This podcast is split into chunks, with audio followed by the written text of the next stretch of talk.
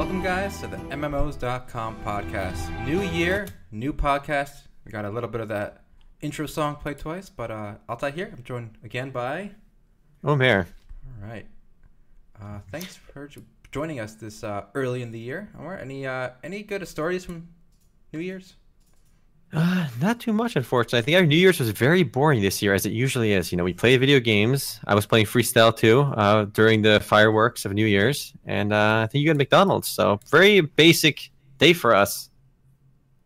True. Yeah, nothing nothing too exciting here. Uh, but you know what we did have? We had an What exciting year in gaming last in 2017. I don't know about that. Oh, oh, you know what? I'm gonna say we had an exciting year in gaming, Yeah. but a very unexciting year in MMORPGs. That that's true. That's true. Uh, I think that can really sum up the entire uh, 2017. A very boring year for MMORPGs. In fact, probably one of the worst years in recent memory. And you, you you'll see why when we get to our, our weekly raid. So take it away, Alta. Okay, well, before yeah, weekly raid, I want to look. Uh, I want to look back at 2017. You know, last week Mm. we uh, looked forward at the games we were looking forward to in 2018. So uh, it makes sense to look back this week. Uh, and I did say it's been a great year in games. And uh, we'll start at the top. We saw Nintendo Switch come out. Uh, did really well, much better than I thought it would. We had two games come out for Switch that uh, are among the best rated games in gaming history: uh, Breath of the Wild, Zelda, and um, Mario Odyssey. I played Odyssey a bit. I haven't played Breath of the Wild at all. Um, great start, you know, for Switch. They're really happy where they are. Um, and another big trend is, you know, you said it was a bad year for MMORPGs. I would, Yeah. I'll put a caveat there. It was a bad year for new MMORPGs. Yes, that's A a, better. That's a good caveat. a actually. lot of existing games uh, did really well. They grew to new heights. Uh, Warframe uh, got a huge expansion. Uh, Path of Exile got a huge expansion. Both free, free to play games, free expansions. Huge amount of content in these games. These games added more content than like the most games, new games have to begin with. Um, I mean, working too. I mean, with Final Fantasy 14 Stormblood, uh, Yoshi P has said the game has more subscribers now than ever before. So we do have existing MMORPGs reaching new heights that you know all-time highs for them. So it's not. It's been a bad year for new MMORPGs. exactly. Existing MMORPGs have had tons of new content added. Black Desert is still growing. They're still adding new content as well. The game is still doing really well on Steam. Path of Fire expansion for Guild Wars 2 launched. So a lot happened in, in MMORPGs, but not too much happened on the new MMORPG front. Is what I meant. Yeah, yeah, that's fair. Um, of course, there was a big trend in PUBG. Uh, Mm-hmm. And bef- I guess before we get too far into that, let's just go to our Game of the Year page here. So Mm-hmm. we gave Game of the Year to Player Unknown's Battlegrounds. I remember just weeks ago, people were saying, "Well, it doesn't even deserve to be in the running because it's early access." But they Mm-hmm. got you guys. They actually they left early access. They're in 1.0 before the end of the year. Okay, so they got there. So you can't say it's early access anymore. That excuse Now, is out I, the window. a lot of people are going to be kind of triggered by you know even this being on a list on MMOs.com. You know, we said we, we did give it the game of the year for for numerous reasons, but what's actually pretty interesting, I actually didn't realize it till now. If you go on Steam and you go to uh games massively multiplayer, can you guess what the most popular massively multiplayer game is on Steam? PUBG. Yeah, PUBG. It's massive. multi- It's the developers behind the game have selected a handful of genres when they when they put it on there, and they put action, adventure, and massively multiplayer as, as their list uh, for tags, for actual genres on their page. So I know a lot of people are going to be upset. You know, we don't want to really discuss the merits of whether it's MMO. I mean, uh, you know, I think it's game of the year material. Period. Right? Forget MMOs.com. I think I think it very much deserves the title game of the year simply because how much impact it's had on online gaming. I mean, gaming in general. We, we, both know people who play PUBG regularly who don't normally play other video games. PUBG brought more people to PC gaming than I think basically any other PC game in the last like 10 years, maybe except League of Legends. It's really expanded the genre a lot. And I know a lot of casual players that play PUBG who, who otherwise wouldn't even be playing video games. It's just a game that has such broad appeal and a game that I've already sunk well over 200 hours into. And I've been having a blast with it. And it's given me a chance to reconnect with old friends who I don't even game with anymore. So PUBG has had a great impact on my life, at least so far. Beyond just bringing new people in it and such, uh, a Eurogamer actually had a beautiful article, and I think this is one of the best written gaming articles I've seen all year. Um, and it kind of helped me realize what a difference between an MMO really is. You know, people argue about how many players does it have a persistent this that whether it's an MMORPG. MMORPG is different, but MMO here. For me, a big part of it is this. He talks about uh, he quotes uh, a famous quote that says, uh, "Golf is a good walk spoiled." And then he uses this metaphor to talk about how games work. games are a mix of walking and golf. So golf is like the mechanics, you know, like the boss fight, the rate, you know, there's the skill system, right? Mhm. But the walk is just kind of experiencing the game. And PUBG is a lot more walk and a lot less golf than a lot of other games that came out this year. And I think that's that's the beauty of it. It's accessible. It can be played any way you want. There are people who always jump into you know the, the, the exciting zones, fight to the death. There are people who hide and play their own style. So there's no right way to play it. There's, it's very open ended. It's player driven, and to me that's a good walk. And uh, this is a great article. I really recommend it. I did link it in chat. Uh, if you have a moment to read this, top notch. Yeah, I mean, uh, the the emerging gameplay of games like PUBG, I think, is what makes it amazing. I mean, it's a game you keep playing, right? You think you get bored of it, but really, when you play with new friends, you always play different styles. You always land different spots. You find different loot, and you find different encounters with people. There's, you know, it, it really creates, it really has a lot of replay value because of that. And I think it's it's phenomenal for that reason. Yeah, I have I'm- no reservations, guys. I'm giving this player, you know, PUBG Game of the Year. This was uh, what on the gameplay perspective, industry impact perspective, uh, however you want to put down the cards. Uh, I think it's Game of the Year. And Alex made a good point too. Brace yourselves for 2018 being the year of battle royale games, and I think you are spot on. I think we're gonna get a lot of clones. Battle royale might become the next MOBA, where literally every company and their mom just literally throws, "Oh, Mr. Fester, 2100. appreciate Yeah, thank you so much, dude. you are now the top bit master, Mr. Bit Fester. master. Mucho appreciated." All right. Well, with that said, uh, like I said, we said a lot of good things about uh, PUBG, new trends, new new players, and we said good things about existing games. But now let's move on to our MMORPG of the year. And unlike a lot of sites, which I don't I don't begrudge them for this, but they do um, they consider existing games as well. So what, what is the best MMORPG you can play in 2017? Uh, we wanted to do a little different. Um, we said uh, it had to be a game that came out in 2017. So our MMORPG of the year had to actually come out into open beta in 2017. And with those criteria, we had to give it to MU Legend. Uh, a lot of people were surprised by this. There was a few comments uh, who weren't happy about it, but you know, and they said it might even look like we got paid to do this. Uh, we did not. Uh, what, what, who, uh, if you're watching this, anyone at MU Legend, you know, feel free to pay us after the fact. But the competition was scarce. Um, L, there was Albion Online, which was a gr- which started with a bang. I think you'd agree, Omar, right? We had a lot of fun Yeah. when we first started playing it, but the player drop was quick, uh, and it just it just didn't hold our attention too long. I do want to emphasize again. Uh, we gave uh, MU Legend Game of the Year with with some reluctance. I mean, it wasn't a terrible game, but it really wasn't you know impact hugely impactful either. But the problem was uh, there really weren't that many other games in running. You mentioned Albion Online. Another potential game was maybe Revelation Joshies, Online, thank you right? for the sub. Hmm? Go ahead. Oh, we got a sub. Oh, much Josh, is appreciate the subscription for Twitch Prime, man. Mucho appreciated. And yeah, we had MU Legend, we had uh, Revelation Online, Albion Online, a handful of other games. And really, that's the, reason MU Legend won. We thought it was the best pick of the options we had. You know, a lot of people very instinctively kind of shat on this list because MU Legend uh, was on the list, but we do have criteria of a game that had to launch this year. So with that in mind, we're open to other. I mean, I'm curious what other people thought. Do you guys think there was any other better MMORPG launches this year? I mean, Closers also launched open this year, this year, but that's kind of an older game as well. It came out in South Korea well before then. But MU Legend came out in South Korea in 2017 and in America in 2017. But even Closers, I mean, it's not a bad game, but it really wasn't innovative at all. And one thing about MU Legend, which I kind of liked, was that there really aren't that many other games like it. You know, we're talking uh, isometric action MMORPG style, you know, games like Path of Exile, Diablo 3, but with an actual, you know, with more actual MMORPG elements. So it had that feel, but it was still an MMORPG, which is what kind of MU Online did as well. You know, the original MU Online is still really popular today, and it's MU Legend still just kind of took that model and just brought it to uh, you know 2017. But arguably, MU, MU Online is probably going to be more popular, you know, going forward because that game is huge.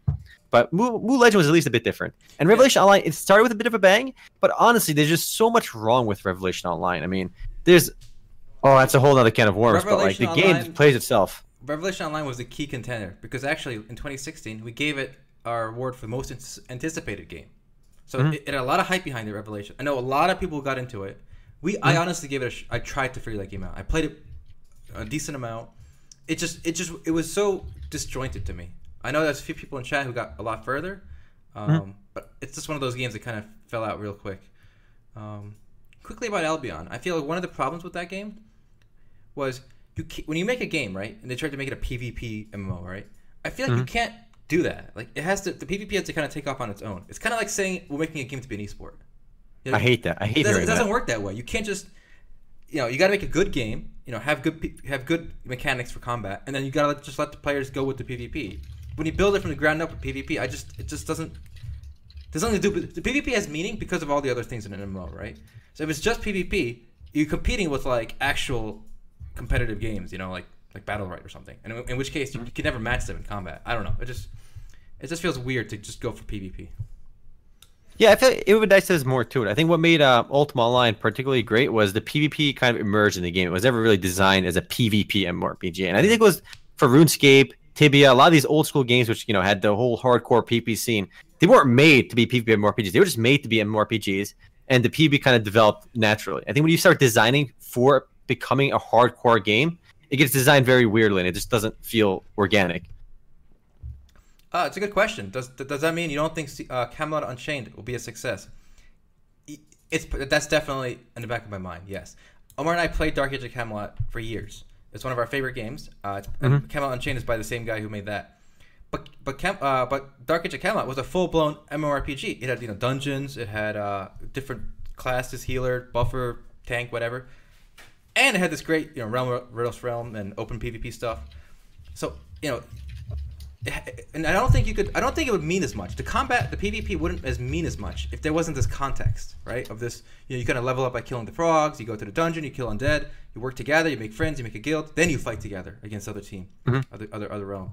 So without all that, if it's just log in and fight each other, I, it kind of you know it kind of loses uh, the context. I mean, also for an MMORPG, I mean, look, we, we love MMORPGs, and for, for it to be um, and it's got to be more than just the, the, this core combat or this PvP. If I want to play PvP, I play League of Legends. I'll play Counter Strike Go. Or like, PUBG. If I want purely or PUBG, if I want pure gameplay mechanics, you play those. And we've talked about this a lot, but an MMORPG has to be more than just the core combat. I mean, don't get me wrong, combat like in TERA, in Blade and Soul, in Black Desert Online are great, but they're great because they exist in an MMORPG realm. Because I wouldn't play Blade and Soul or TERA purely just to for the combat alone. There, there are so many better games you can play if you just want the combat. I mean, a game like CS:GO doesn't have the context of, a, of an MMORPG. You know, a game like League of Legends is like these 30-minute self-contained matches. You know, the reason people play MMORPGs, and I think they one of the reasons they get addicted to MMORPGs. I mean, I, I don't I mean my personal experience actually has been I get more addicted to MMORPGs than I get to games like CS:GO, League of Legends, or PUBG. I can only play PUBG for a couple hours at a time. I can only play League of Legends probably like three or four matches a day maximum. Even like during my peak when I was when I was masters, I'd only play like three ranked games a day at most. Sometimes less than that. But when I play MMORPGs, more re- most recently I played Final Fantasy 14. I would play that literally from the moment I got up till I went to sleep. You know, few other games can actually do that, and it's not for that that tab targeting gameplay. The gameplay isn't even that that great. It's really everything else in Final Fantasy 14 in the MMORPG genre that becomes this whole uh you know virtual world, the chat room, the crafting, the people you meet, the achievements you do in game. There's so much more going on than just swinging your sword.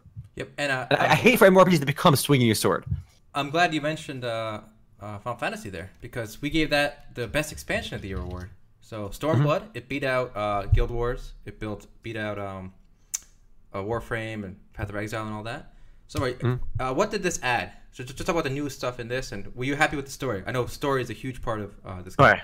Uh, it's actually I, I from everyone I've spoken to so far, I actually have a pretty uh you know drastically different opinion. For, I mean, first of all, I didn't really like the Realm Reborn story. The first game's base game story, it picked up a bit towards the end. I loved Heavensward story, which is the first expansion pack. I thought it was it was beautifully done. The characters made sense, the motivations made sense. It was just really great storytelling. And then the Stormblood storyline, it started off kind of fascinating, but then it became very like the bad guys were just bad guys. They were like Looney Tunes tier bad guys. Like they were just you know very cliche scene of you know this messenger talking to uh Lord Zenos, who's the basically the the governor general of the town, the the guy, the viceroy. He's in charge of the the occupied lands, and the the, the messenger gives him bad news, and he just cuts the messenger's head off, right? Just be a douchebag.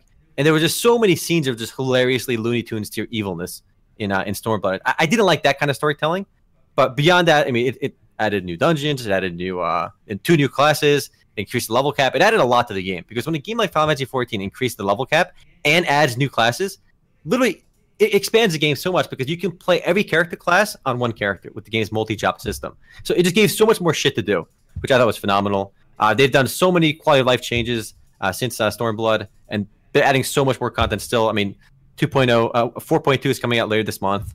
To be adding two new raid dungeons, a new raid dungeon, and normal dungeons as well. So it's it added a shit ton of stuff to the game, and there's a reason why the game is at its peak subscribers right now. The, uh, the story I think was kind of fell flat, but other people really liked it, so that's just my opinion. My favorite part of the game is uh, is on the technical side. They actually ditched PlayStation 3 support uh, for Mhm. for Stormblood. So I think, well, I'm not just saying that to you know to f the PS3 players, but um, it's very clear for a long time now that the PS3 support was holding back the potential of the game. So with that gone, right, when they don't have to focus on that old technology anymore, what the, the mechanics available to them, the engine upgrades available, the graphic updates available are, are going to expand. So it's a great new foundation for the game for you know for many years to go. Uh, so you can finally ditch that legacy stuff. And, uh, yeah, that's that's what I liked. Yeah, I mean, there's a lot of good stuff in Final 14. Uh, the game has added in the last year. They've added a free-to-play version to level 35, so anyone can kind of, you know, get a feel for the game, see if it's up their alley. But it is unfortunately falling into the trap that I think every MMORPG kind of does, you know. And I hate to say this, but it doesn't get fun till late game. It's a very stupid system, but I feel like MMORPGs have been plagued with this problem for a long time, and Final Fantasy 14 is is no different. I mean, honestly, the storytelling in- the early parts are especially pretty bad. I think but it really only gets good once you commit the time to invest into it. But once you do, it's it's it becomes fun. All right, well that's gets good. Hopefully we'll see a lot more uh, from FF14 this year. So let's move right along our little categories here. So we have uh, most anticipated game, and as, as I said last year, this was Revelation Online, and this year I gave it to uh, World of Warcraft, the classic server, the, the official classic server. Now, this is this one might cause some controversy out there. You know, it's not technically a new game, but I really do think there's a lot of hype behind this. It's it's gonna be a little controversial because it's not really a new game. But I mean, obviously, we're still excited for Lost Ark. We're still excited for uh, for me, somewhat excited for Aaron Bless. I, I had to make it this. I, this was actually a hard call too because a lot of the upcoming games, the most anticipated games, don't really have a firm 2017 launch date, including WoW Classic. A lot of people say it might get pushed back to 2019. Uh, an Ark, you know, Lost Ark, for example, there's no set date for that either. So my uh, criteria that I had to think it was had a chance of coming out in 2017. So that's why I I picked uh, this over Lost Ark. I mean, World of Warcraft Classic doesn't exactly have a firm release date Yes, either. I know, I know, I It's probably going to come out in, in 2018, if I had to guess. Yeah. And actually, this is a game that I know a lot of my high school buddies are actually really excited for. People, again, I don't talk to too often, but I personally know a lot of people that are coming back to World of Warcraft Classic. And I, I've, we said this in previous podcasts. I will, you know, I will bet. I I have a friendly one dollar wager with anyone. If they want to take me up on this, but I'm, I'm confident that the World of Warcraft vanilla server will be the most popular realm in the game by far.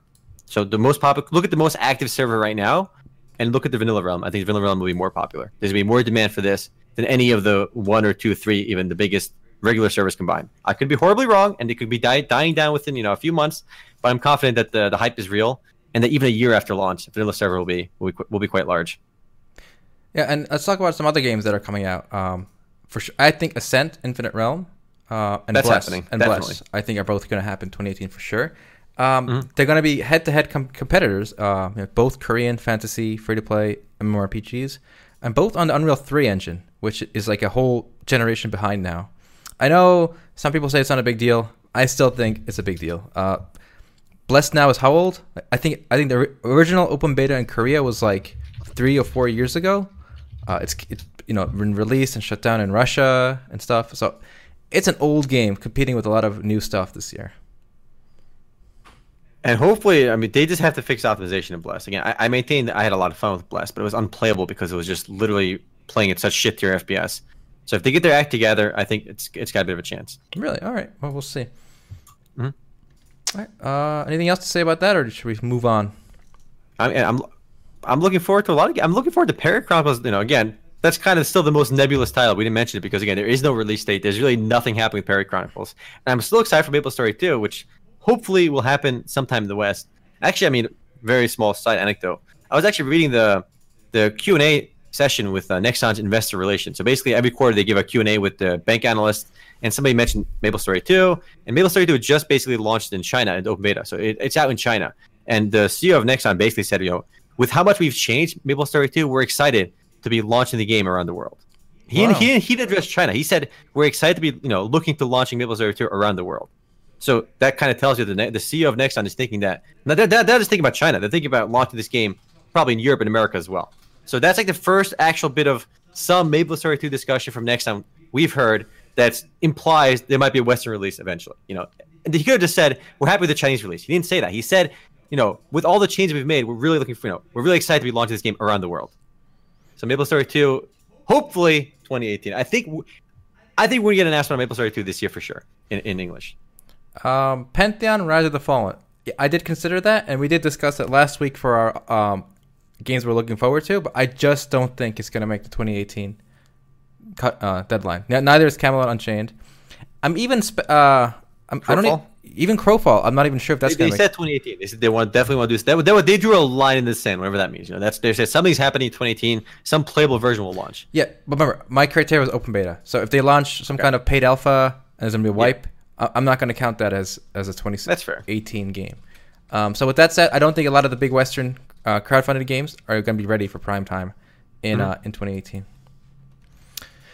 All right, move along. Move along here. Okay, game card game of the year. Uh, I gave it to Gwent. There was a few games in the running. There's the um, there's the what's it called the Elder Scrolls game, which I did mm-hmm. try, mm-hmm. but I thought Gwent was at least different enough from the generic Hearthstone clones we're getting uh, to warrant. Yeah, actually, it's the most different of the of the card games I've seen. The actual mechanics in Gwent are so different from Shadowverse, Hearthstone, Elder Scrolls. I mean, there's been so many card games trying to copy the success of Hearthstone because we covered it a few like a year ago. Hearthstone makes like several hundred million dollars a year, and because of that, everyone's been jumping on that bandwagon. But Gwent actually gasped. They did something different. So if you like card games and you're you're not averse to learning a new style of game, I mean, give Gwent a try. I mean, if you're not, I mean, you probably already played Hearthstone, but if you want to try something different, Gwent for that reason alone is worth trying. Yeah, like I said, it's very different. There's no health amounts. There's no minions or mana. Mm-hmm. It's basically it, it kind of harkens back to like real life card games, like really old ones. So you gotta like just you take turns playing cards, and you have to end up with the most points on the board after several mm-hmm. rounds of back and forth. Uh, it's actually the the concept is easier, but there's a lot more room for like mm-hmm. strategy and kind of outsmarting and, and, bluffing and outsmart your opponents. So it, it, it's it, at least it's different. That's why I gave it to it. Yeah, I, I think well deserved. All right, cool.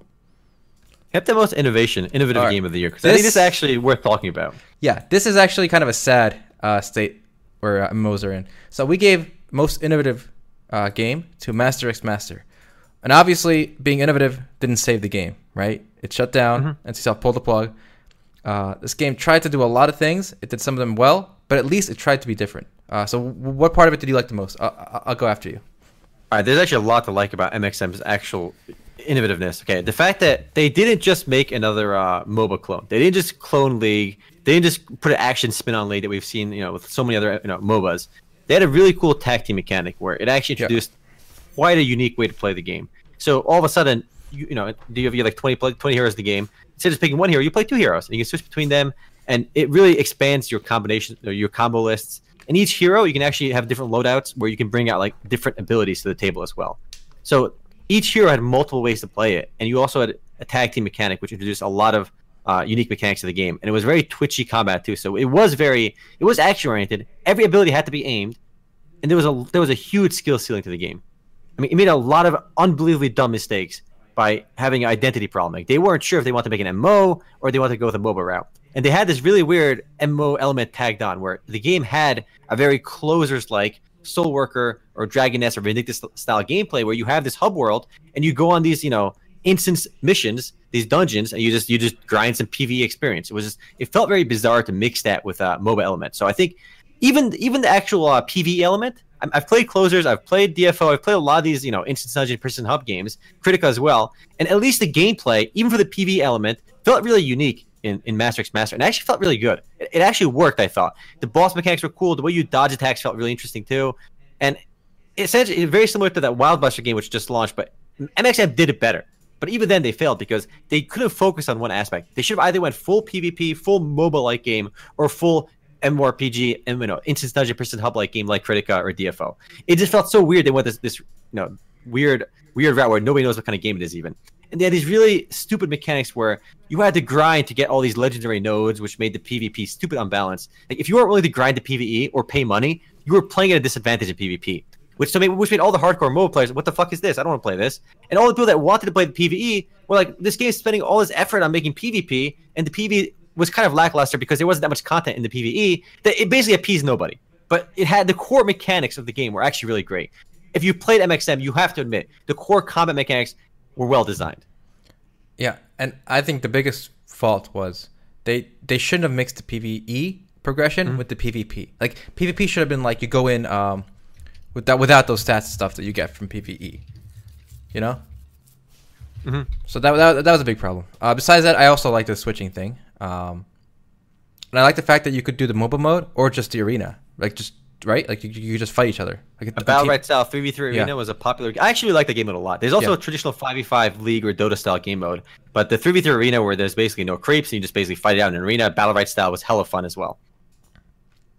The game was great. I mean, the core gameplay was really fun. It just, I don't know, some really dumb mistakes and design decisions were made on a higher level, I guess, at NCSoft, which kind of doomed the game. Yeah, so yeah, it was definitely the most innovative, but uh, I guess it just didn't put those innovative components together as well as they could have, and and it, and NCSoft did pull the plug, and I think we're all surprised that this game came and went uh, before WildStar. Yeah. Well, it's, just- it's a survivor. We've talked about it. That one refused to die. I think it's gonna, it- it's going to make all of 2018 and not shut down either. I'm confident in WildStar now. They survived. All right, let's move on to uh, my favorite category, best clone of the year. And what is the best clone of the year? Uh, I give it to Fortnite. Okay, the because we all expect the Asians to, and the Chinese to copy everything, right? Mhm. But the surprising thing here was uh, Epic Games, which is the engine that pow- makes the engine that powers PUBG, right? They were so blatant to copy uh, so many aspects of PUBG almost directly, like the whole the flying thing, you parachute off, right? The I- Advantage mechanics. Yeah, little even- details. too. Even the island looks so similar, right? The, Mm-hmm. the geography of the island, like it was so funny, like, and and, and a lot of the uh, the player unknown himself, the he said, look, we don't mind people making battlegrounds games, right? Because they don't own they don't own the concept or anything, but Mm-hmm. to make it so blatant, like, it's so obvious they just copied uh, PUBG, right? At least, like, why couldn't they make their map a desert map, like, bef- or or like a some other variant, you know, like a, a forest or something? Like, why, Why do they have make the bandage mechanics different? The fact that the bandage mechanics only worked to the exact same percentile in PUBG, like 70, 80%, and the way they worked were identical. Like they just they just copied the exact design, and maybe they worried about changing it later. Mm-hmm. But it was so obvious that their starting point was, was to rip off PUBG, which I think is why uh, it, it was so offensive to some people. Yeah, yeah, and and yeah, there were other contenders. There was that mobile game uh, by Shanda, right? Uh, what was it called? We played it for Grandfest. It, was NetEase. It's uh, NetEase, my bad. Rules of Survival. Rules of Survival, and you can download that on your phone right now. It's out in America. You can download it for PC as well. It's basically PUBG as well, but again, that's a Chinese company, and we all expect the Chinese to copy stuff. You know, that's not that's not that's not. Mm-hmm. That's not news. That's when not Chinese surprising. Rip somebody off. It's not news. So what was surprising with Fortnite was that it was uh, it was a Western studio, and I even I made, I made a joke in uh, in the in the article. Maybe it was that forty percent Tencent ownership that kind of rubbed off. Oh, there you go. So yeah, exactly. uh, some of you might not know this, but uh, Epic Games is forty percent owned by Tencent, and they got those shares from Mr. Cliffy B, who sold it to them when he left Unreal. Poor Cliffy B went from jumped from that right to uh, Lawbreakers, which is an utter disaster. Take that one first. There's, there's a fun little story on Lawbreakers I want to say after we talk about it a bit. Sure. So our next category was uh, most disappointing, and uh, we had to give it to Lawbreakers. This game, you know, for all the shit we give it, uh, Omar and I actually grew up playing. I, I don't know what the uh, Quake-like shooters. I don't know what else to call them, right? Where Arena just- shooters. yeah, where the, there's not like an aiming. There's no recoil really, right? You can ju- just run and jump and just keep shooting, right? We, we, we, we used to play those games after school for hours with our friends. Uh, so we, we do enjoy this uh, uh, genre. So we were looking forward to it when it was first announced. We did kind of lose hype when we actually got to play the game. We played the alpha, right? Yep. and and of course they always say, well, it's going to change a lot after alpha. But look, I've been playing games for over 20 years now, right? And let me tell you something: almost nothing changes after alpha, guys. Sorry, like it, it, it gets more optimized, right? But the gameplay mm-hmm. rarely changes much from alpha to release. The design rarely changes Yeah, that much. exactly. It's- So- you play the same game, just more optimized and maybe a little more maps and little- maybe one more weapon or something. That that's all that ever changes. I hate hearing that. People always say, "Oh, oh, oh, but it's alpha, guys." No, I played Dauntless, right? And I think if you play Dauntless, spoilers, guys, when Dauntless comes out, it's gonna be the same exact thing you see right now in alpha, with maybe with more weapons and more maps. That's it. The game isn't gonna be radically different. It'll be more polished, but that's what it's gonna be. I think Dauntless has much more potential than, than Lawbreakers did. From, from the moment I played Lawbreakers, I knew this was nothing special and it wasn't gonna wasn't gonna do well. Yep. Uh, so it's it's got very low player base on uh on Steam, but from all Well, the usually less than twenty players, yeah. and all the public stuff we're seeing is they're not giving up on it. You know, Boss Key Studios is still working on updates. They're still going full steam. They're still asking for the full retail price. Uh, but alright, you un- uncovered some stuff that maybe uh, isn't public yet. It's a bit fun because uh, you know, you, if you actually look at the, I read the Nexon's earnings report actually while on the bathroom before the podcast. So if, just a fun fact, guys, I read earnings reports and uh, Q and A sessions with analysts while I'm on the can. So most people play mobile games on there. I'm reading uh, Q and A sessions with investors. So somebody actually asked um, asked Nexon to to talk about lawbreakers, right? And they, they asked him, do you have an impairment loss or any other extraordinary expenses uh, recorded as other expenses in the quarter, which basically means like what are your other expenses this quarter? And they answered that this quarter we the majority of our other expenses were our impairment losses on lawbreakers, and they basically said we will not accrue any more impairment losses on lawbreakers, which basically means Nexon wrote off the entire value of lawbreakers from the balance sheet. So, ne- so Nexon can literally not lose any more money on lawbreakers. It's already worth zero. You read their balance sheet on, on the lawbreakers line. There's a big fat goose egg. It's worth nothing. Nexon admitted that Lawbreakers is basically a complete disaster. I mean, it might be worth something later, but right now they, they they've concluded after looking at the performance of the game that the game is worth a solid zero. They wrote down thirty-two million dollars in the quarter for other expenses, and they said the majority of those other expenses this quarter was the write-down value of Lawbreakers. So at least sixty million dollars of that money on the balance sheet was assigned to Lawbreakers being valuable, but now it's worth zero. And what's more interesting, actually, in the Q and A session was the Nexon's chief financial officer actually had the audacity to say, "Oh, you know, the reason that this game didn't do well is because Player Unknown's Battlegrounds came out right around the same time, making the market environment very tough for first-person shooters in general and for lawbreakers." That is I, so I just stupid. find it so bizarre. How on God's green earth are you going to blame PUBG's success for Lawbreakers' failure? They're not even the same kind of game at all. Yeah, I mean, everyone is out here comp- is comparing it to Overwatch, right here. Yeah. but but PUBG, like, where do, where do they get? Like, does it just it just feels like they're so out of touch with um the like, the chief financial officer doesn't obviously he's not like playing games every day. A gamer, yeah, yeah. I, I don't blame him by the way. He's obviously busy. He's running a big company, right? But Mm-hmm. the thing is, he just saw PUBG in the headlines, right? Like best selling game, PUBG. Oh. That's why we didn't make it because PUBG came. He, at, at least get the at least get the subgenre right. You know, it was Overwatch is the reason you failed. All right, not not PUBG. Yeah, I'm confident in these situations when these companies don't meet their numbers because I've been actually been reading the the Q and A sessions with uh, investors for a lot of big companies, right? For gaming companies, because I'm interested in gaming companies, and Perfect World and, and and NetEase and all these Chinese companies. It's actually pretty hilarious because when a Chinese company misses their earnings, like they don't get the players they expected to get for a new game, they always say, "Oh, we missed our player base numbers because of anti-cheating efforts." You know, we we banned a lot of cheaters this quarter. That's the reason we didn't make as, as much money as we thought we would. And, and it's so bizarre because it's the same excuse every year. Every time a Chinese company misses their numbers and their game doesn't do as well as people thought, oh, they just banned cheaters this quarter. Of course, that's the reason. But that's the same excuse every time. And it's such nonsense. And I'm confident that somebody at Nexon is like, okay, we need an excuse for why Lawbreakers failed. PUBG. There you go. We found one. Here's a better excuse. Here's a better excuse. The game just wasn't that good. That Yeah. That's the reason. Yeah, and and uh, speaking of PUBG, uh, so Nexon is obviously a Korean company, even though for some reason they're sent they're headquartered in Japan or listed in Japan. But uh, PUBG is also a Korean company. Uh, it's by Bluehole, and we got some cool pictures. They actually moved into a new headquarters uh, recently because they're you know, all that success. They hired lots of people. They've over over hundred people working on the game now. And I got some I got some screenshots here. These are some nice, beautiful screenshots we're gonna get here. All right, Ooh, here we go. Check out the PUBG Seoul headquarters. It is really nice. It is really nice. You guys will see as I as I continue on here. It's no, uh, it's it's no MMOs.com headquarters though. All right. What do you guys think of this whole open office uh, stuff? Like, look how close these people are sitting together. I kind of feel like I'd be nervous working in, in a place like this. But maybe it keeps everyone honest. You know, like you can't you can't be the only guy on Facebook, or you're too embarrassed to play Facebook games at work because the guy to the right of you can just be like, "Hey, what are you doing? I'm working here." You know. So here's another. MMOs. I think the office looks badass. Oh yeah, it gets better. Like, look, they have a cereal bar or like some cookies or whatever this is.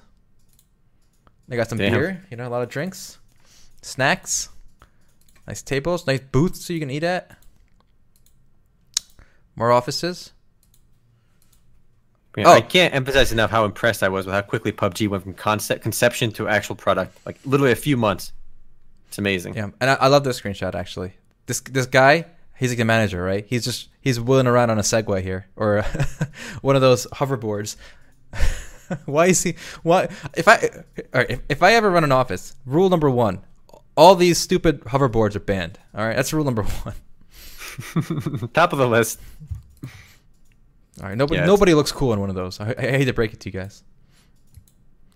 There you go. More. Oh, it uh, looks pretty badass. yeah.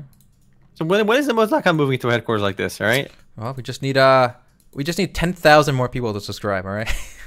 All right. Ten thousand. Come on, subscriptions. Go. Boom, All boom, right. boom. That's only a thousand each. No, a hundred each, right? I'm, I'm Mhm. bad at math, Math is hard. but yeah, good offices.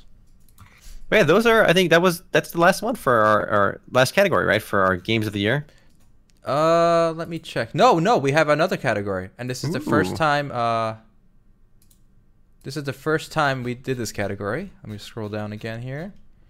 Uh, we did mobile game of the year, and um, I chose this year to do this because mobile gaming is still kind of new, and a lot of the early stuff, right, was just garbage. It was just like ported browser games, right, like these strategy browser games that were already on PC, and they just ported them over. It was that in arcade games like those Infinite Runners? But uh, this Yeah. year we actually got some real games that weren't pay to win, uh, and I gave it to Arena of Valor. Uh, this game is basically mobile League of Legends. We played it a few times. Uh, we did a stream for it. Uh, so, do you agree with this choice, or what are your thoughts on Arena I, I don't think there's really another option. I mean, look, personally, I, games like Fate Grand Order and other gacha games like Brave Exvius and stuff, they're kind of cool, right? But like, it just seems like there's really no innovation in that department. I mean, And a little I think anyone that plays FGO will kind of agree that you know if you played Brave Exvius, FGO, any of the other gacha games, they're basically all very similar. I mean, Fate Grand Order is a very successful game. It's got millions of people playing it. It's one of the most profitable games out there too. But it, it's the same stuff we've seen countless times. The, the, where Fate Grand Order really shines is its amazing production value. Like the, the animations are great, the art style is great, but the core game is not really anything different. And you know, Arena of Valor is a, is a non-auto playing real MOBA experience on mobile. We've we've had um, Vainglory and a few other games, but this game is unbelievably polished. And from what I've played so far, I'm, I'm really enjoying it. Like, it's one of the few mobile games I've actually had fun playing on my own. And I don't like mobile games for the most part because they basically autoplay nonsense, pay to win nonsense. This game is actually it does, there's no autoplay, and the game is not pay to win. So those two things alone kind of raise the bar a lot for uh, for for Arena of Valor in my eyes. Yeah, I was actually surprised how legit it gets and how quickly. Like for example, when you first start playing, I can't tell if you're playing against bots or like eight year olds who never played games before, right? So it seems like you just go twenty and zero, and they got they got my confidence up, right? I got I got cocky. I would just pick the DPS character, go all DPS items, right, and just raw, you know, win every game. But obviously, eventually, you play ranked. It kind of it figures out where you are, and then you put you start playing against people your level, and you can't just you can't just go all DPS right anymore, Yeah. because you get one shotted. Uh, so it actually takes skill when you're against when you once it calibrates you properly. This game takes you know you got to actually think. You can't just rush in. Every every you know movement counts, just like in League. You know, so I was surprised at how legit it got after the first I'd say two hours. So two hours you're kind of you know if you have any game sense you're just romping. But after that it gets legit. And the game is already Arena of Valor is already the most uh, successful game in the world. Uh, about 100 million daily active users. It uh, has about twice the player base of League of Legends. It makes twice more than twice as much money as League of Legends. This game is already unbelievably big because of uh, its success in China, where it's known as Honor of Kings. And it just launched, soft launched in, in America basically earlier uh, last month, sometime in December. And when full launch happens later this year, we don't. I don't know how successful that this game isn't really big right now because it's it's only soft launched and there's really nobody really streaming it just now. But I, I'm willing to bet that this game is going to create hundreds of streamer careers out there. People that start streaming Arena of Valor now and streaming until uh, the game launches, a lot of people make careers out of this. You know, think how many people basically got their their Twitch career start with PUBG. Hundreds probably got their their their career start with PUBG. We have the same thing, I think, for Arena of Valor. I'm I I think this game will do really well. I could be completely wrong, could be a completely flop in the West, but because of how successful it was in China, they they got my interest to try it, right? And after playing it, I, I think the game will do well. I think this is going to be the game that's going to do really well. I mean, we've seen big market people used, people always say marketing can like make a game, right? I, I've heard this a lot. Like, what why small indie companies failed? They didn't market the game right, obviously, right? Look at a game like Lineage 2 Revolution, vastly suc- successful in, in, in Asia, but look how much money they spent advertising the game in America. I was following it because it was when that game launched in America, every single big streamer was playing it. Literally every single one. They were paid tens of thousands of dollars to, to basically shill this game. Unfortunately, MMOs.com was not paid to, to stream this game. I wish we were, but we weren't. But that game it jumped on the top most downloaded list on the App Store. It was one, one of the highest grossing games for basically that week where they advertised it. The moment the advertising money dried up, people stopped playing it. You go to the Twitch page for uh, Lineage 2 Revolution, no one's playing it. No one gives a shit about Lineage Revolution. The game, the game sucks. Okay, it's, it's a bad game. I, I, I played it and I played it for hours and hours. I'm trying to see what the what the allure here was. It was an MMORPG that played itself. It just it didn't even run very well. It was nothing special about that game, and almost everyone I knew that played it already quit. And they only played it because they saw their favorite streamers playing it. So no amount of I, mean, I am confident they spent millions, many millions, easily over ten million dollars marketing that game in America, and people already quit. So it's not marketing that will make the game. I mean, you have to have a good game to market as well. Marketing helps, but you need you need a good product to begin with. Yeah, I agree with that. Um, and mm-hmm. uh, there's an old saying uh, with with cameras: uh, the the best camera is the one you have with you, and I think it's going to apply more than people think to to gaming in the future. So this game, uh, Arena Valor, you know, a lot of people say it's just like a it's like a clone of League of Legends or whatever. But if you're a young kid at school or whatever, right? Like the the thing you have with you all all the time is your phone. So I think that's gonna that's gonna make up the difference a lot between uh you know your preferred medium like a, a keyboard and mouse to uh to you know just a phone because you have it with you. So I, I do think it will do well. Actually, uh, guess at only 10 million. That's actually a good question. I'm actually gonna look at the Netmarble is a company that makes uh, Lineage Revolution. They're publicly traded, so I'm gonna look at their earnings report, see what their marketing budget was for that quarter that it launched in America. And obviously, we won't get a full picture because it'll be the marketing budget for all their games. But we can see, you know, there'll be a big spike with the American launch, and we can maybe see how many how many millions they spent on marketing the game because I literally saw that game everywhere, whether it was YouTube, Pornhub, Facebook, Twitter. It was literally everywhere. You could not avoid the Lineage 2 ads. They were just in your face everywhere. And it was so cringe watching all the big streamers like, yeah, Blaze and Lineage 2 Revolution. Fuck yeah, this game is so fun. Like, I don't know. I, I, I, I want to make another difference between Lineage 2, Revolution, and Arena Valor. Omar, so when we streamed this, I was playing on my phone, and you were playing on your computer, right? And I remember you saying a few times that it actually feels better on the phone than the computer. Yes. Okay, that's very important because I do know a few people who are playing Lineage 2 Revolution seriously. But every single mm. one of them, you know what they're doing? After they mm. try it on their phone, they realize the best way to play this game is actually on the computer. So what they will do is they will launch like six different emulated screens, right? They will launch 6 mm-hmm. versions of the game, and they'll all play each other. And you know they'll just use the mouse to click between windows and manage their 6 mm-hmm. auto playing characters.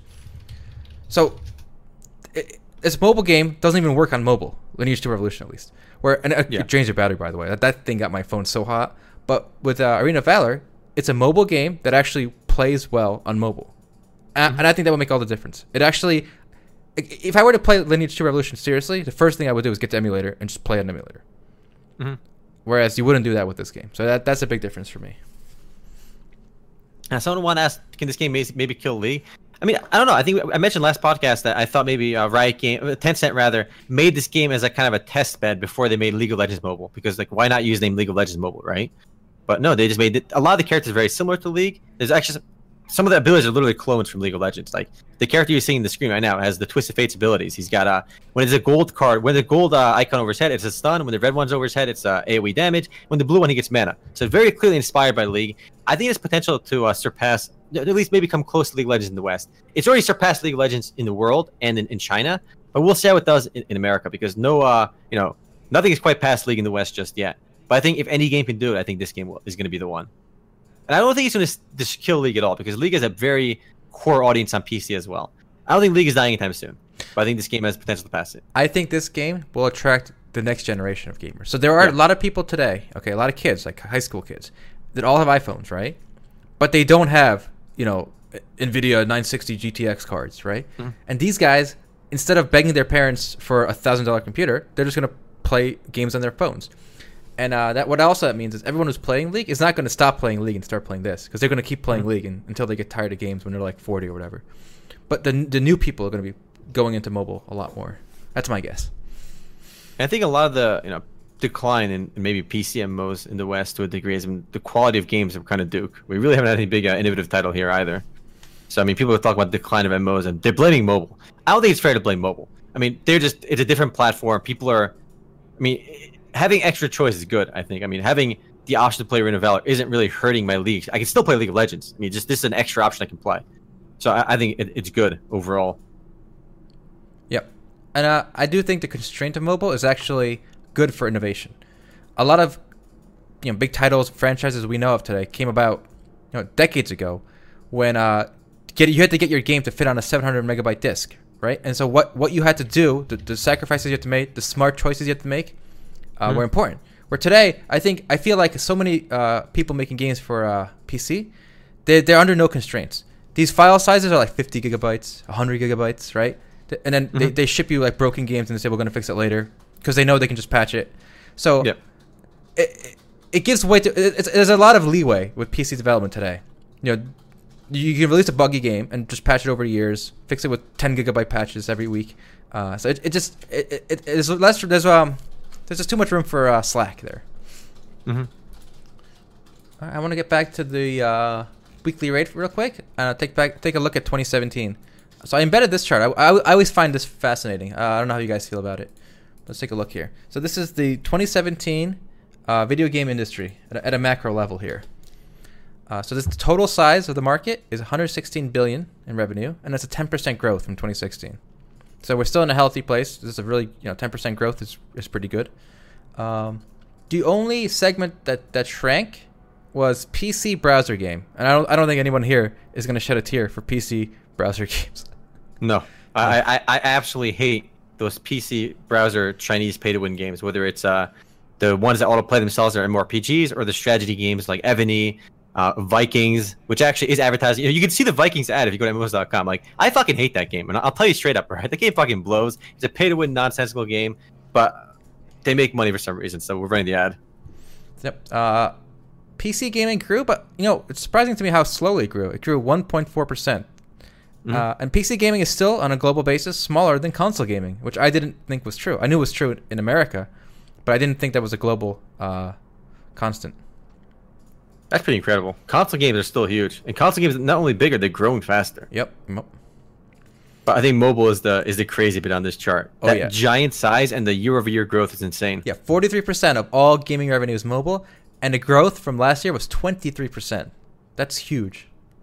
hmm So we'll, Actually, we'll now that you mentioned PC browser games, we I, I have to mention uh, there was a comment on MMOs.com, kind of fits into our discussion uh, last week about uh, you know people are ruining their lives uh, in in some of these gacha games or just you know mobile gaming or it applies to PC gaming as well.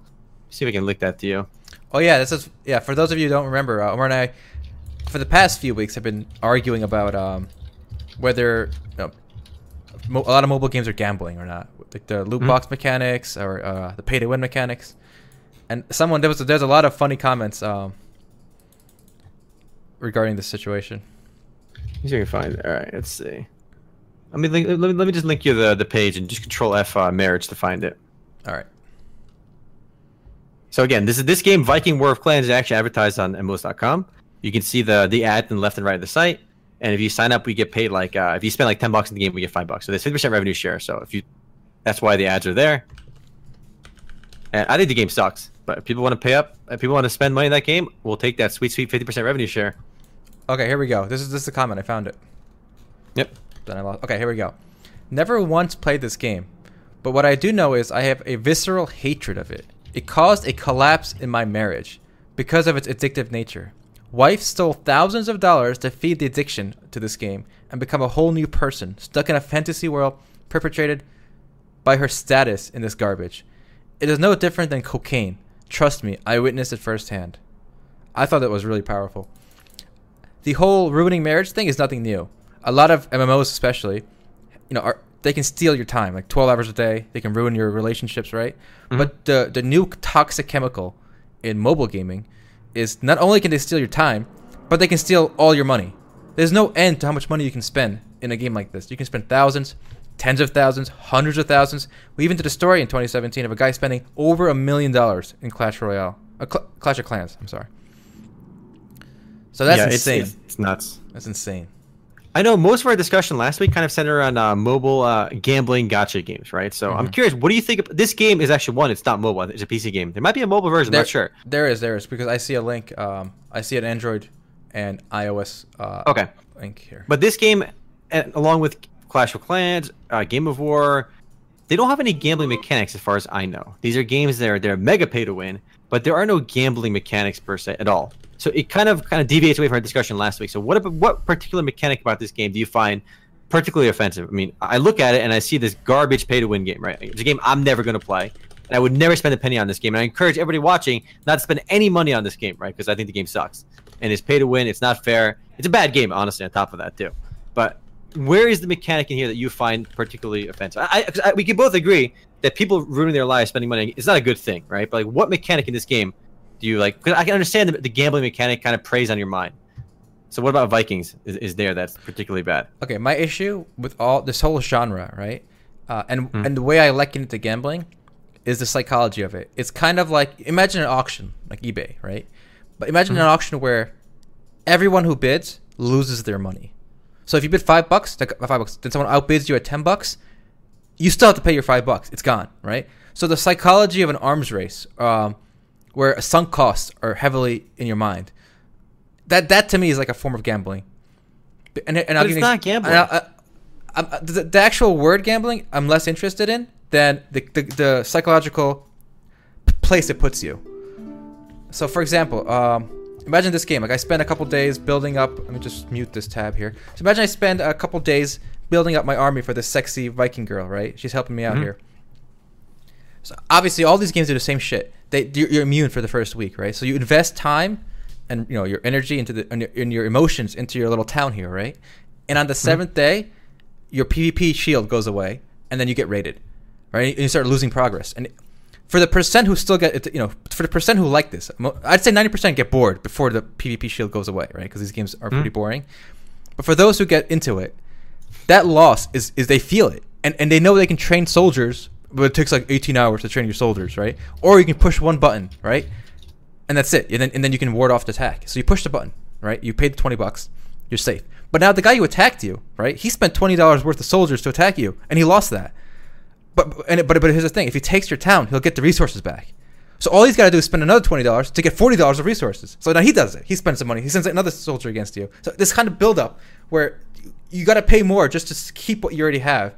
I, I think it really puts people in a mental place where, you know, at that moment, in that five minutes or that ten minutes, they're not. In, they they could spend. They'll spend everything they have. The, the whole bank account means nothing. The child's college account means nothing. It'll all go. That's a bit extreme because I don't. most people who play these games don't spend any money, and I agree with you. People spending their college money, their rent money on on this game is bad. Like that's that's not a desired outcome for anyone. But there is no gambling mechanic because I know uh, the biggest problem with with Star Wars Battlefront, with a lot of the and most people have problems with, is the gacha mechanics where the loot boxes and has always been the kind of no, center for like. This hate. is worse. This is way worse than loot boxes. I think. This is worse than uh, loot boxes. But there's I, no gambling here.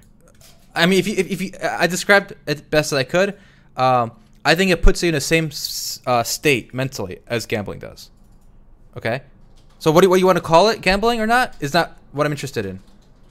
It's like imagine like boxing breaks your nose, but then like kung fu breaks your nose. Like, it doesn't matter. Your nose is broken either way. Right? That that that's the thing I'm focusing on. Right?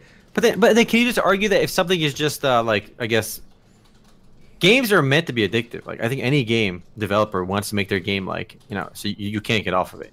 But there's a difference when you put the money element. So uh, you can lose infinite money in these games when you're in that state. It's like it's like they they, they you're hypno- you're in a hypnotic state caused by the game mechanics. Okay, where you can okay. just pour millions. But the hypnotic state, you, you say that as if that's inherently bad in itself. Isn't all marketing putting you in, in, a, in this hypnotic state? Literally every TV ad you've ever seen in your life, every time you see a billboard, they're trying to put you in a hypnotic state to buy their product. Yeah, but that their product could be a ten million dollar private jet or something. No, but there's a you're right. There's a spectrum. Uh, so just like there's a spectrum of drugs like coffee, you know, uh, nicotine, you know, cocaine, whatever, and then heroin. Right? It's a spectrum, and I feel like these kind of games, these are the heroin. These are like the pure, uh, unadulterated shot to the vein of pure, you know, like ten thousand dollars down the window, five minutes, boom, gone. Whereas if someone markets, you know, Call of Duty to you really well, you spend fifty bucks, you know, big deal and that's it. And the next year you spend another fifty bucks. Big deal. Actually, the the most, the highest, um, the, the mobile game that makes the most money per average paying user is actually a game like this. It's actually called uh, Game of War. You've probably seen their ads everywhere. They had, they used to have, uh, what's her name? Big titty blonde girl. Is that her name? Big titty. Uh. Oh my god. Fuck. They down they downgraded Mariah Carey, who their old girl was way Upton, hotter. Upton, Kate Upton. Kate, they, they had Kate Upton. Kate Upton was their was their big titty girl, and those ads used to be everywhere. That game makes uh, on average five hundred fifty dollars per paying member. And if you actually compare it to that list of uh, mobile games, it's pretty nuts. Again, how much money this game makes in relation to everything else, and it's because it's this. Uh, it's a game very similar to to Vikings that you're seeing right now. Yeah, I mean, I, I mean, you, you, you think I think that's a huge amount of money, five hundred bucks. Yeah, That's more than you can Oh, spend. huge. you know- that's average. Maybe we'll spend more than that. Mhm. So And again, I, I don't I don't know how do you fix this problem besides outright like what is the solution to this of people spending too much money? Because you know people used to say just just get rid of the loot boxes, right, and that fixes Yeah. the problem. But like it doesn't fix the problem in a game like this, No. where the loot boxes aren't the reason people spend money. Yeah, I, I- I don't You- know. you- you- yeah. I don't have the answers to that. Um, maybe I maybe I can I can just I can think about it a little more. Uh, I don't want to just ban it though, because I feel like Yeah. You know you can't just ban bad things. Like you ban alcohol, you get pro, you know you get you get mafia and stuff. You know you get you get gangs. Uh, you ban gambling, it goes underground. So I don't want to ban it, I, but uh, I do think it should be something we're aware of, and uh, don't let your So- friends and family fall for this shit. Finale, you, you need to get rid of the bottomless money hole, right? But like, what is it about that mechanic, that design mechanic, that's inherently like evil or should be illegal? Like the, you know, you could, sp- you can't you in Grand Theft Auto, can't you spend infinite money just buying all the, the cat? Yeah, there's- you run out of stuff to buy eventually, but you Actually, just keep buying. I it. that's a really good. Uh, uh, the bottomless money hole is a good good point. You got to get rid of that. And there are companies in the past that used to do this. Like Grepolis, a lot of the German, the Germans were actually ahead of the ball with these strategy games. A lot of the early strategy browser games were German games, and Grepolis, uh, Travian, and stuff like that were big ones. And when I first played Gripolis, when it first launched, I can't say if this is still the case or not, but the way it worked is if you can if you pay monthly, right, you get three buffs. It's like a, a percentage increase to your unit production, a percentage increase to your um, resource gathering, and, a, and like a, an extra like build slot, right? Yeah. But you couldn't pay and just instantly get stuff. Like you couldn't, you, you know, you couldn't just pay five thousand dollars and get like ten thousand troops. You, there was no mechanism to insta pay for stuff. If that makes sense, you could only But buy Why is that mechanic inherently bad? Like, because why shouldn't people be allowed to blow their money? Like again, it just seems weird to protect people from their own stupidity. Is what kind of you know, essentially this entire conversation kind of devolves to: should we, how much should we protect people from their own stupidity? And when gambling is involved, because we understand the, the, the psychology of gambling and casinos, that it can create a chemical dependence, some actual dependent chemical, some actual dependence on gambling, and it's a it's a very well understood thing. well, and loot boxes kind of can be connected to that. So there is a you know maybe argument for regulation can be made. Yeah. But in a game like like Like this game, this this uh, Vikings game, uh, how like where why should we even try protecting people from their stupidity? Like, look, th- this is going to happen. People are going to ruin their lives playing video games. Period. Whether they spend five thousand dollars on this piece of shit game, or they buy uh you know maybe they spend three thousand dollars on Xbox and all the games they want to play for it. You know, it, happens in Look, everywhere, look, everywhere. At, you're right. And at the end of the day, it's about minimizing it with the least cost. So, for example, we require airbags and, in cars and seatbelts, right? And Yeah. if you're on a second floor of a mall, I'm pretty sure the mall is required to have those rails, right? The the handrails, so you, people don't just Yeah. walk off and fall to the first floor and die. So, I mean, if we can add things, I, I don't know how I don't know what the translation of that would be to mobile games, but just some kind of simple rail, you know, I think would go a long way. And in a lot of countries that are more advanced than we are in mobile gaming, Korea and China, for example, the government is a lot more hands-on. They basically say if you're under 18, for example, you know, after a certain number of hours a day, that's it, you're cut off because they realize how, how addictive this stuff is. So I don't, I don't, if, I don't know if we're gonna go that far, uh, or where it's gonna meet, but I do think there's definitely gonna be uh, some more regulation here. Okay, but uh, again, people are saying it's uh, like predatory uh, advertising, but like It's definitely if predatory. advertising. Hold on, if, if advertising like like colorful Cheerios with like cartoon characters and sugar to kids is allowed, and Okay. not like Well, that's a what Man. about thing. I, that, I mean, that's bad too, but we're talking about this, you know. But it just seems like th- this seems such a weird place to draw. Like, look, look, I think we can all agree that this is not a desired. The, out- the desire. This is not a desired outcome. Marriage is falling apart due to people being retarded and losing their money. Nobody wants that, right? Like nobody is cheering for this guy to lose his l- marriage. But it just seems like well, you can't. I don't think any amount of, you know, Hold you can never stop stupid people from being Oh, absolutely stupid. I, I just want to I just want to uh, uh, say this line out loud. Okay, so I'm building this lumber mill, right? And this sexy Yeah. Amaz- my sexy Viking warrior telling me, "Oh, mighty one, don't forget how valuable your time is. You can spend, you can speed up any construction if it ends in less than five minutes." So she's like she's gearing me to let me know that I can for free if it's under five minutes I can speed up instantly. Now, obviously, in about an hour, when things take longer than five minutes, it's gonna say, "Oh, mighty one, don't you want to make me happy? Just uh, pay pay like five dollars. You can really speed this up, baby." All right. ultimately here's here's what I'm trying to say. Like, let's say you built the walls around this, right? Let's say you made these games very uh, difficult for retards to lose their money, right? But don't you think those people would lose their money elsewhere? Like you know those carnival games where Yeah. you throw the like the, the little rings on the bottle caps, like they're all Mhm. scams, right? There was a there was a news article like a couple of years ago where this guy basically lost like five thousand dollars trying to win like uh, win like an Xbox at, at a carnival game. Like these are the people Well- that are losing their money here. They're gonna lose it somewhere else unless you literally wall them off from everything and take away all their money and their spending power. Like they're gonna lose their money. Dumb people, a fool and their money are soon part. Oh, but if you recall, that five thousand, the guy who lost five thousand on the crane game, um, that made national news. Where, Whereas whereas, Ukraine was again it was the bottle cap yes, game, wasn't it? and it probably took a long time to lose that five thousand, right? Where and it made national news. I think a guy losing five thousand dollars in one of these games, it, it's so part and parcel. Like it, it's, it's, it's no one even no one even raises an eyebrow anymore. Right, like five thousand dollars in one of these mobile games is like it's just a it's just a regular Tuesday. You know, it's like it's not a it's not a story. But again, you can't just say it's a regular Tuesday because you know, I don't. Very few people spend that kind of money. I mean, we kind of always kind of like, oh my god, all the whales in mobile games, right? Like, we don't have a data like how many people, like what percent of players spend more than a thousand dollars on mobile games? You think? I'm gonna tell you, it's gonna be less than zero point zero one percent, based on all the. Because first of all, only two percent of people convert to paying members, mm-hmm. and in America, it's the, the people that do convert to paying members spend eighty seven dollars on average. 87. So 2% is $87. And that's spending 87. That, that- that's per year. So now when you get to $1,000, we're talking tiny fractions and fractions of a percent. So even in the mobile gaming universe, we you can't blow this you know, this blow this number Look, up too much. I mean, it can't be that large. If you, I, I agree, it's not the biggest problem in the world, but Mm. in the gaming world, I think it's the biggest problem in the gaming world.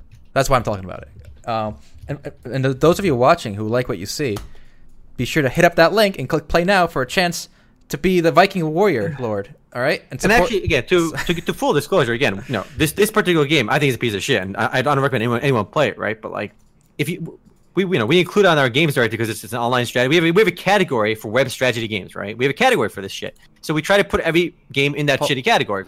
also they pay us, and- so sign up.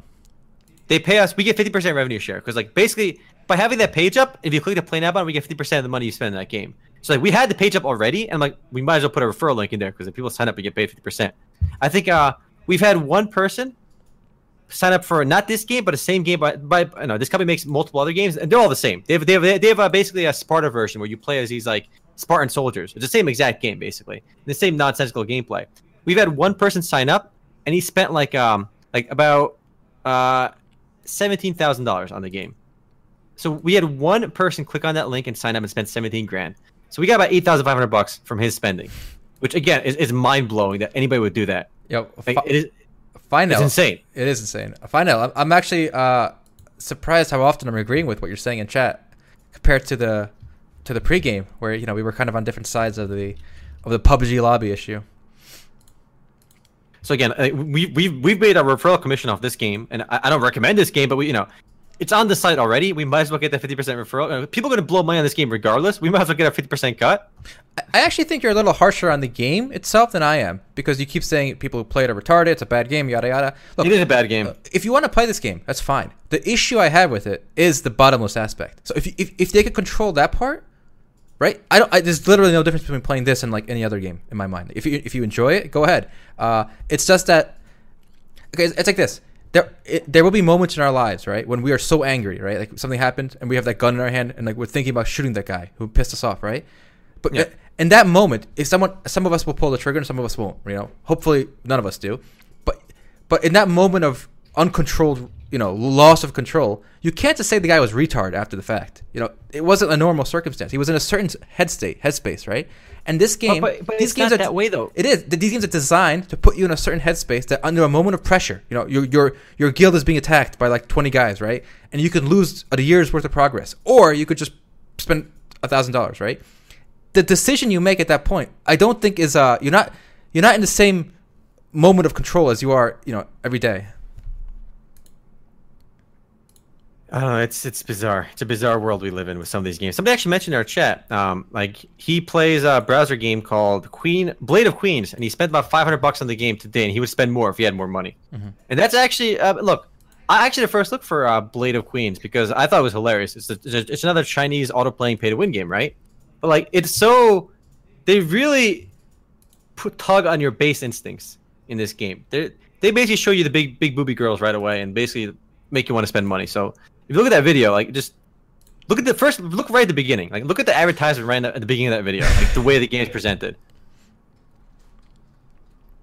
It is insane, actually. Also, I should I should just say one more thing. It's not, and um, you always accuse me of this. People spending their money, right? And I'm making Yeah. fun of them. Look, if you spend a million dollars on this game during this phase, like you're just kind of your economy building, and you spend a million dollars, dude, that's totally fine. Like that's your decision, right?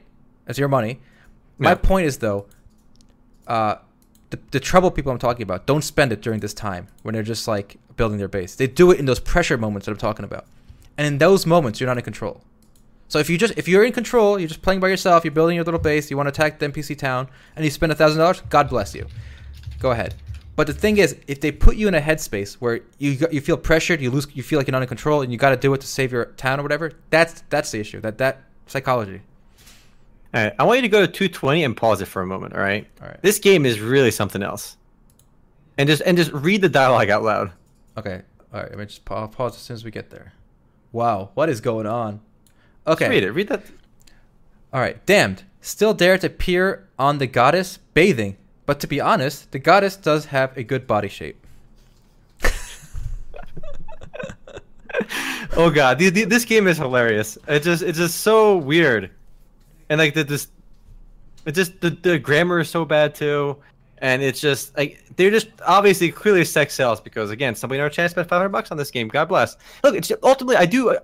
There is personal responsibility. I don't think if you, if you spend five hundred bucks on a game and you enjoy it, like, God bless you. It's your money. You do what you want. Yeah. Personally, I, I don't really care how you spend your money. You know, everyone's gonna spend their money. If you, some people take five hundred bucks, they go to the bar and they blow it, like at a like a casino bar, Yeah. and they buy ten dollar drinks at a nightclub. Like you could blow five hundred bucks at a nightclub too. I don't think one way of spending your money is any better than the other. Oh, Eugens, I appreciate that support. What I'm saying, see, I'm, I'm not even giving an opinion. I'm giving facts. I'm always right. Whew. I like to hear that. I want to show you one more amazing thing about this game. This game is really, uh, I mean, the core premise of the game is very similar to other Chinese uh, browser MMORPGs. It auto plays itself. It's got this turn-based combat.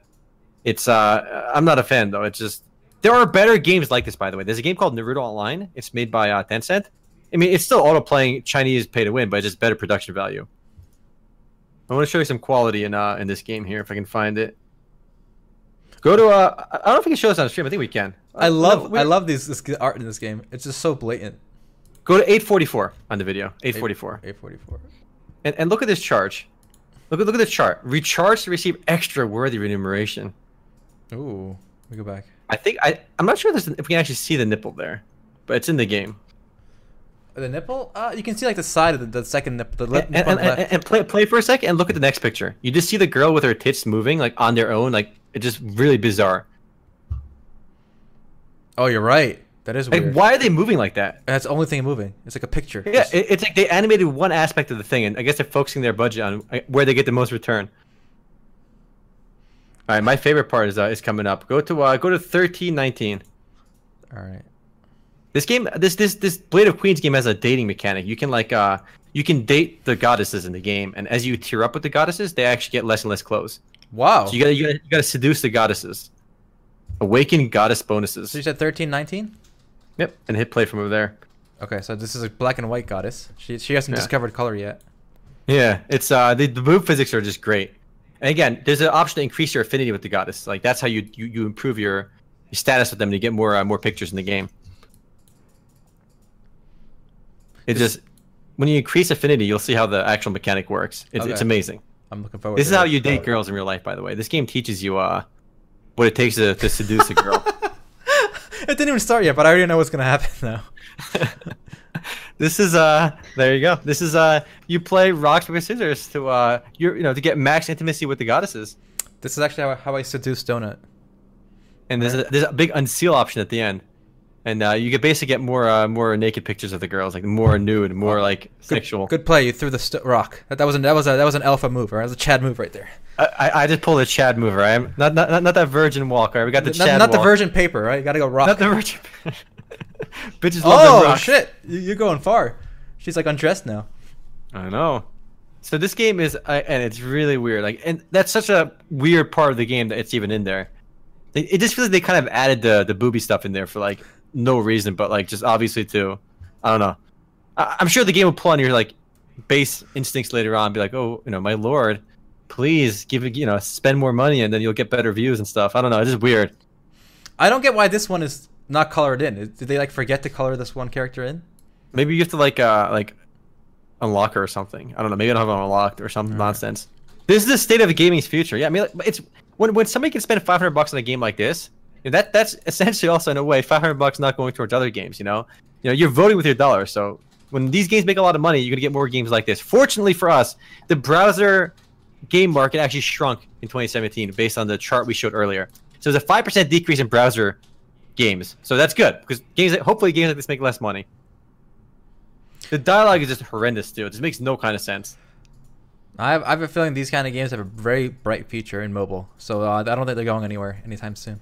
Also, I'll take last thing on this. Go to 1620 in that video and just pause. 16, and just, 20... 1628, and just uh, tell me what map you think of when you see this. oh my like, god! Where where do you think Blade of Queens drew inspiration for their for their world map? You oh, know? it's so shameless. Where could it be? It's so shameless. It's literally unbelievable. They they get away with it because you know it, there's just, there's one they're Chinese companies. It doesn't really matter. I mean, obviously everyone everyone in the chat should be screaming World of Warcraft to you know to a degree. Excuse me, it's actually Azeroth. Mm-hmm. I mean, even like kind of like the shapes are a little bit similar as well. The Northrend's right at the top there as well. It's uh, real quality. Good game. Good game. Yeah, that's that's uh, that's Blade of Queens. I'm glad you mentioned the chat again. Ultimately, though, like again, people spend their money on what they want. Uh, you know, so it's as long as people are spending money that they can afford to lose, I think it's no big deal. But that's the key part: afford to you know to, to blow, and it applies to when they're buying console games, they're buying mobile games, they're buying big titty uh, Blade of Queens games.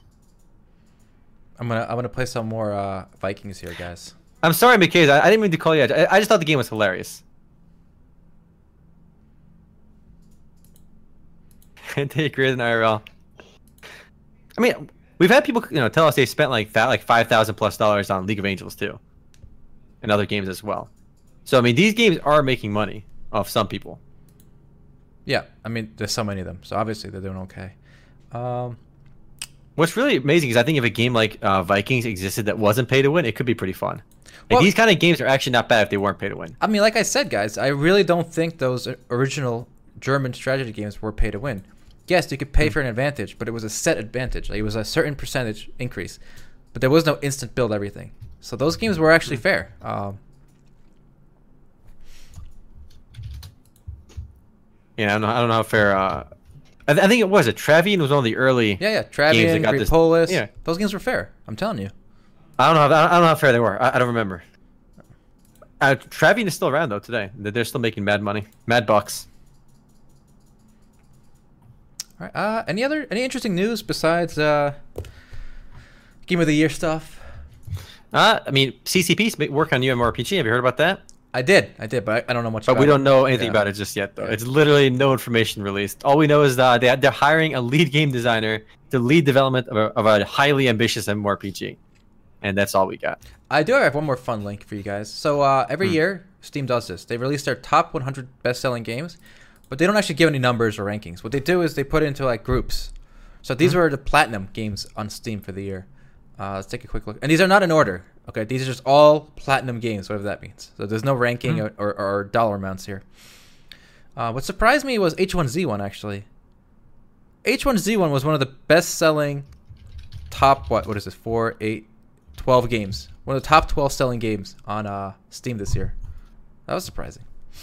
I'm not surprised. The game was the game is still mega popular. I mean, averages over like uh, last Thursday it averaged over 18,000 players. You know, the game is still huge.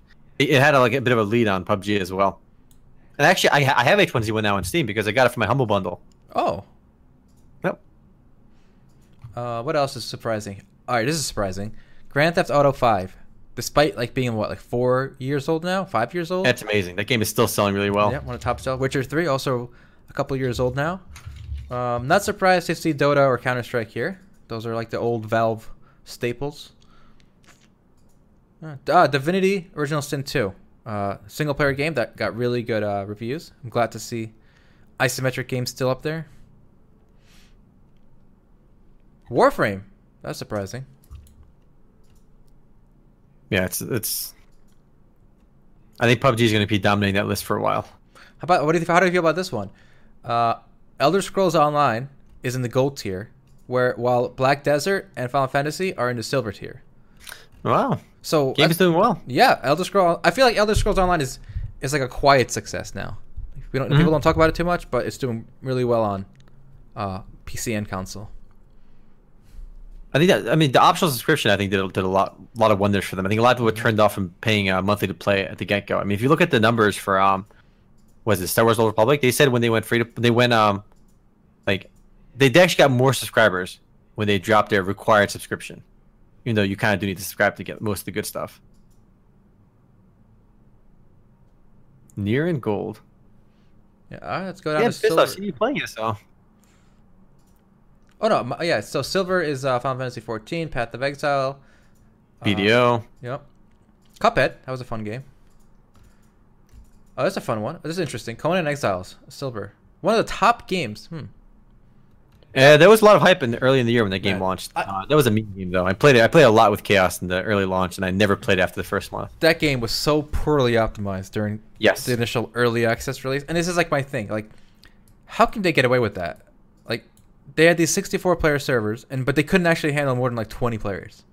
Yeah, I think, I think that the still the server, the official servers are still like twenty. Oh it's it's unbelievably dumb.